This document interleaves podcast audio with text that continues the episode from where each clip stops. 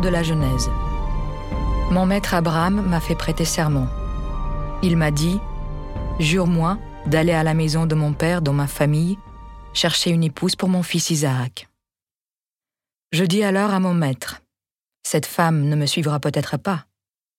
Abraham dit Le Seigneur devant qui je marche enverra son ange avec toi et fera réussir ton voyage. Tu prendras pour mon fils une épouse de ma famille, de la maison de mon père.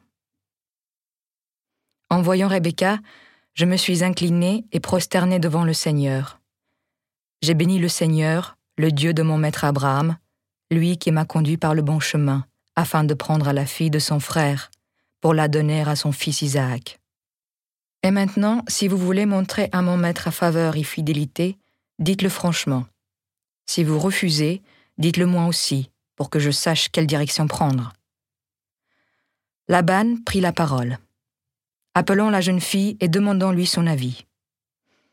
Ils appelèrent Rebecca et lui dirent Veux-tu bien partir avec cet homme? Elle répondit Oui, je partirai.